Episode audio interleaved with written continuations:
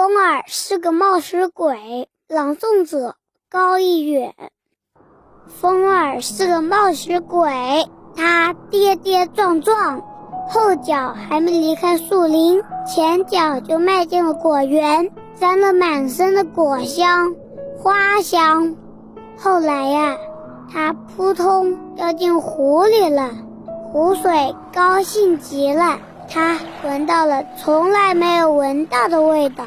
那一圈圈的涟漪，正是，正是答谢的微笑。